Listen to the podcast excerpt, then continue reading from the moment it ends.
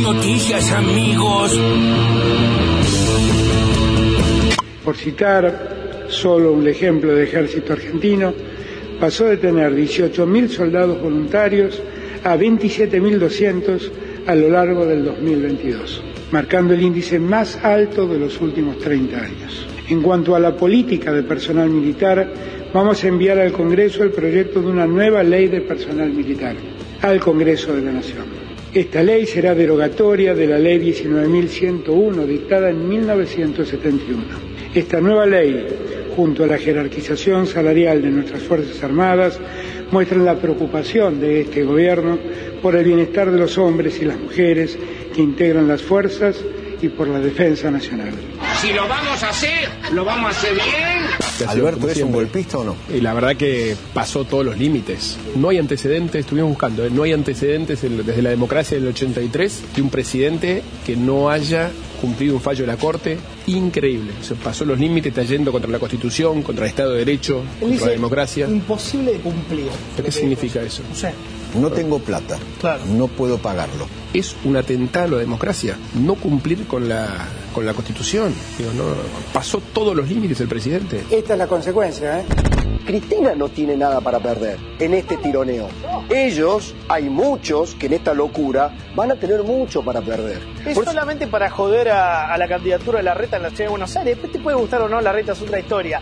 Pero digo, esto es de financiar la campaña, es sacarle la plata a la ciudad de Buenos Aires. Tal cual. Tu media rufián y alcahuete. Existe la denuncia que tengo aquí en, en mis manos. Sí, a ver, es una ampliación de una denuncia penal que nosotros desde Avanza Libertad ya habíamos comenzado contra la presi- vicepresidenta de la Nación, la presidenta del Senado, Cristina Kirchner, eh, y nosotros lo que vamos a impulsar hoy también es un pedido de juicio político al presidente justamente por la comisión de estos delitos ¿Y contra la no a la vicepresidente o también a la vicepresidenta? También a la vicepresidenta. ¿Estás enojado por algo? Escuchen.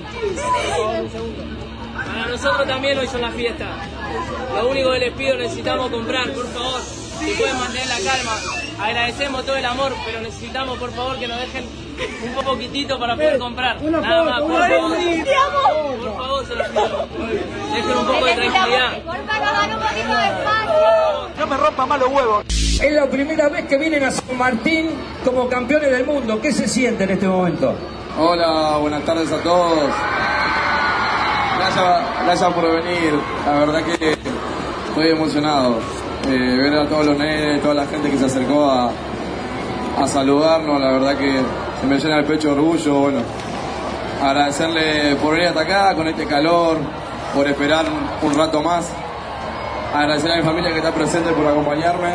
Y bueno, saludar a todos los chicos en el barrio donde jugué, agradecerle por el cariño. Buen día, amigazo, amiguito, amigo, genio, crack, ídolo, titán, bestia, rey, capitán de navío, capitán de corbeta, facha, superhéroe, locura, guerrero, toro, gladiador, pantera.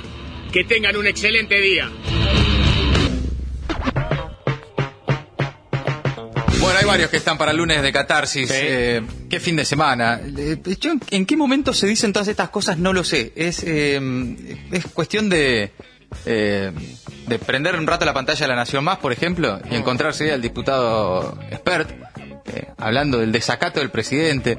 Eh, en, un, en un nivel de sobreactuación tan grande ya eh, que es- parece ficción. La Nación Más hoy, en, en general la política, ¿no? Y, y los medios, está en una etapa ficcional, ¿no? En el que ya está vos, es una serie, ¿no? Es como una, o una película.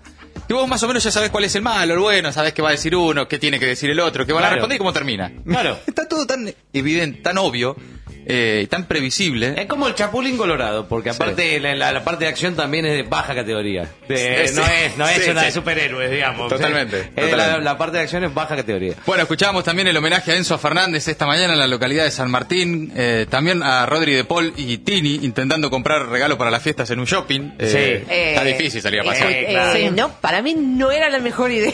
Ir a un shopping. Hubieran mandado a algún representante a comprar los regalos, chicos. Eh, Eh, qué gente, fiaca no, igual, ¿no? gente no les falta, o sea, porque la verdad que a Sí. mí me cuesta salir a comprar regalos. ¿Sabés lo que- Y- y a mí no me conoce nadie. Claro, no sos Tini. Le pasa por no estar en la Feria del Destape, porque si estuvieran en la Feria del Destape, Sí. se hubiesen metido, hubiesen conseguido un regalo que les enviaban a domicilio de la mejor manera. Sí. Cómprese compañeros. También, eh, también. Tini le dice, yo soy compañerísima. Sí, sí, es re, es peronista, Tini. Claro, obvio. Y- y de Paul Y seguramente también. De Paul ni te digo. Deben estar suscritos al destape sin lugar a Seguro, dudas. seguro. Bueno, escuchábamos también a, a Johnny Viale defendiendo a la reta, haciendo Bien. su trabajo y un fallido. Esto es de financiar la campaña, dijo Johnny Viale. Bien. Sí, claro.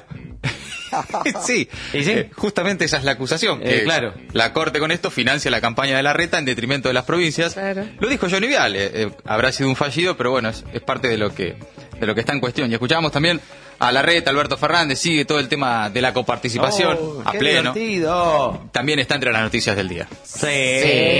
La reta. La reta tiene un bono de fin de año también. Coparticipación, Alberto Fernández recusa a la Corte, pero activa el pago a la ciudad. El presidente anunció que enviará un proyecto de ley para generar los recursos necesarios para hacer frente al costo del fallo de la Corte Suprema, tras confirmar que el gobierno pedirá una revocatoria del fallo en favor del Distrito Porteño y que también recusará a los jueces del máximo tribunal, Alberto anunció que mientras tanto transferirá en 90 días los fondos reclamados. Lo hará con bonos TX31, como los que se utilizaron para pagar una deuda del Estado Nacional con la provincia de Santa Fe. Al mismo tiempo, Alberto Fernández aclaró que avanzará con la presentación de la recusación de los jueces de la Corte y del recurso de revocatoria que había anunciado el jueves pasado, luego de una reunión con gobernadores, debido a que cree que la resolución del máximo tribunal carece de los fundamentos exigidos y está viciada. La judicialización no para.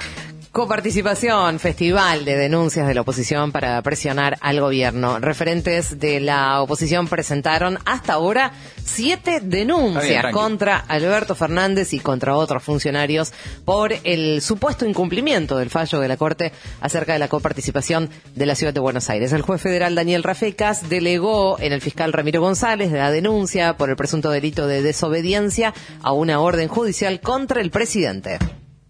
Justo hasta el final del mandato. El programa Precios Justos tendrá vigencia hasta fines del 2023. La Secretaría de Comercio detalló en el boletín oficial de hoy las normas a cumplir por parte de aquellas empresas productoras de los servicios y productos estratégicos para la industria nacional que, resultado de un proceso industrial, forman parte de la cadena de producción de gran parte de los consumos de consumo, perdón, de los productos de consumo masivo.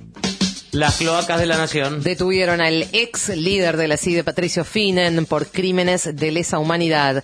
El juzgado de Daniel Rafecas detuvo a otros cuatro represores, dictó la captura internacional de un quinto e identificó un campo de concentración que estuvo activo en 1977. Finen había sido juzgado por el encubrimiento del atentado a la AMIA y absuelto en 2019.